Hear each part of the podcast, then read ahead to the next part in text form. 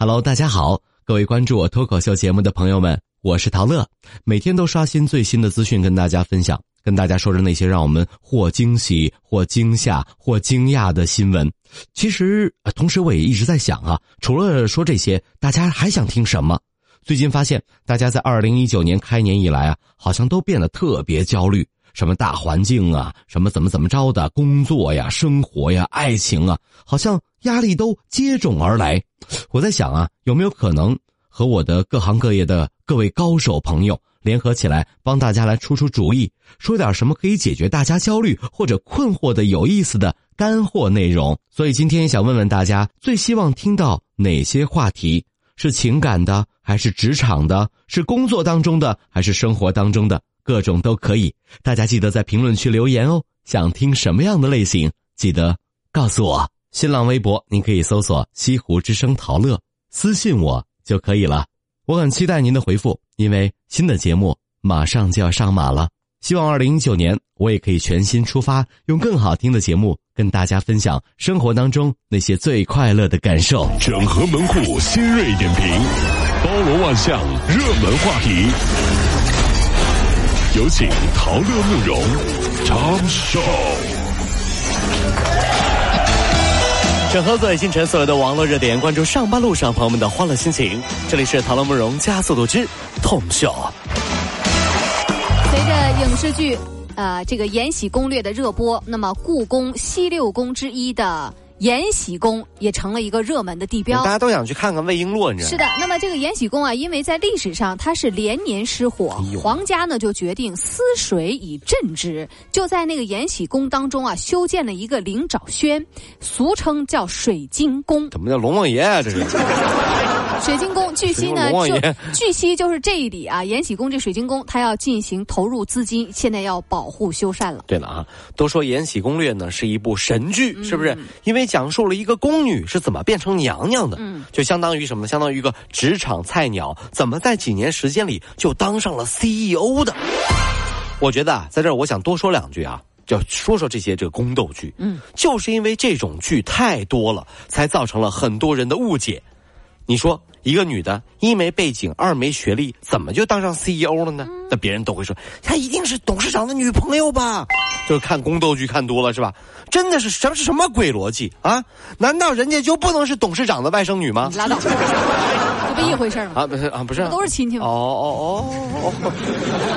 这宫斗剧看多了，人脑子就出问题了，你知道这？进入到三月份啊，这两天有个大消息，就是特斯拉全系车型出现了大幅的调价，太惨了，真的。其中一部分车型啊。最高降幅达到了三十四万多，这哪是降价呀？这是跳楼啊！这是，就一百多万降到八十多万，相当于打七折。那么这一举动吸引了不少现在有杭州的小伙伴来看车、来买车，咨询都要排队。值得一提的是呢，降幅大引起了一些老车主的不满。那那搁谁谁高兴？有人的意思就是说，你看我一周之前刚提了车，结果你回头你就降了三十四万。你看看，也有网友就评论了说，这车买的比股票还要刺激。各位你怎么？看，忽然心疼啊，是吧？这个会不会有人在二月二十八号那天发的朋友圈？嗯，今天刚买的特斯拉，好开心呢。对，三月对我好一点。三月一号特斯拉咔降价三十多万，太刺激了。这的确是一种刺激啊。三月对我好一点，你太刺激了。喂，销售，你看看我发的朋友圈，你看，看，你看，二月二十八号晚上发的，三十一号降价。确实是有一些人会心有不满，接受不了。各位，您是不是就是有这样遭遇的朋友？您可以呢发微信告诉我们，我们也可以就聊一聊。对，城市报话机喊话出来，我们帮你啊！来，近日呢，这个湖北宜都抓了一名眉清目秀的惯偷，哎呦，现场呢搜出了一个账本，还记账呢，清清楚楚的记着其他的三十多起的案件，每笔账目都算的是明明白白。哎呦啊！目前这名男子已经被刑拘了。那么湖北公安呢也是说啊，说小伙子长得还挺帅。写的一手好字儿，就不能好好做人吗？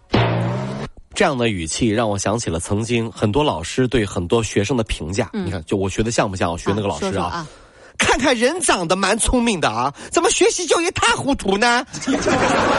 有没有很多老师都这么说？就拉过来一个长得还挺好看的男学生，你就看看长得蛮聪明的，就很奇怪了，就。老师聪明，你是怎么看出来的？所以啊，长得好看的人如果犯错啊，就更更让人不能原谅，对不对啊？所以还是长得丑好。哎，不对，这什么理论？这个这个逻辑什么理论？这是啊！近日在陕西汉中，有十一岁的男孩玩游戏上瘾了，为了买那个宝石来升级他的装备，偷偷就用母亲的微信绑定了消费卡消费。长能耐了？为了不被妈妈发现啊，竟然将每次的刷卡短信还给那个提示啊给。悄悄删了。哎呦！当妈妈发现的时候，他已经是七十七次刷走了妈妈信用卡两万多块。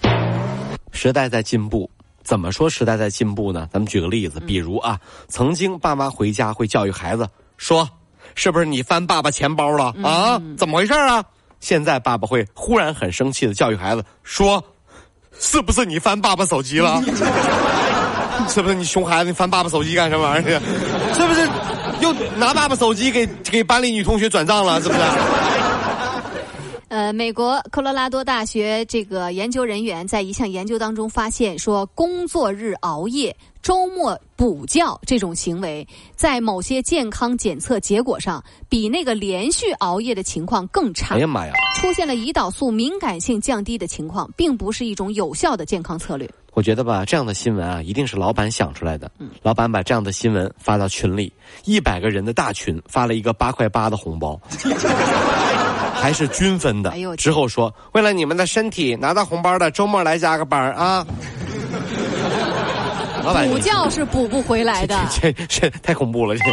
呃，七十四岁的男子连续四十三年向心爱的女子求婚，却屡屡遭到了对方的拒绝。这是英国的消息啊。那么如今呢，已经七十二岁的这个女的，却在去年主动求婚，她坐着轮椅进入殿堂，完成了他的婚礼仪式。就哎呀，就是四十三年前向他求婚，他都不同意。然后这四十三年不是求婚了四十三次。对，四十三次，那么就每年都一次嘛。对啊，基本上差不多。然后现在结果这女的跟别人结婚了，太惨了。你知道，我觉得这个故事呢，完全是有一种更浪漫的结局啊。七十四岁的大爷对着七十二岁的老阿姨，婚礼祝福是没关系，你先结你的，我可以等你。什么叫毅力？这就叫毅力。我觉得吧，这位七十二岁的女士啊，应该这辈子的困惑，这个，哎，怎么回事儿哈？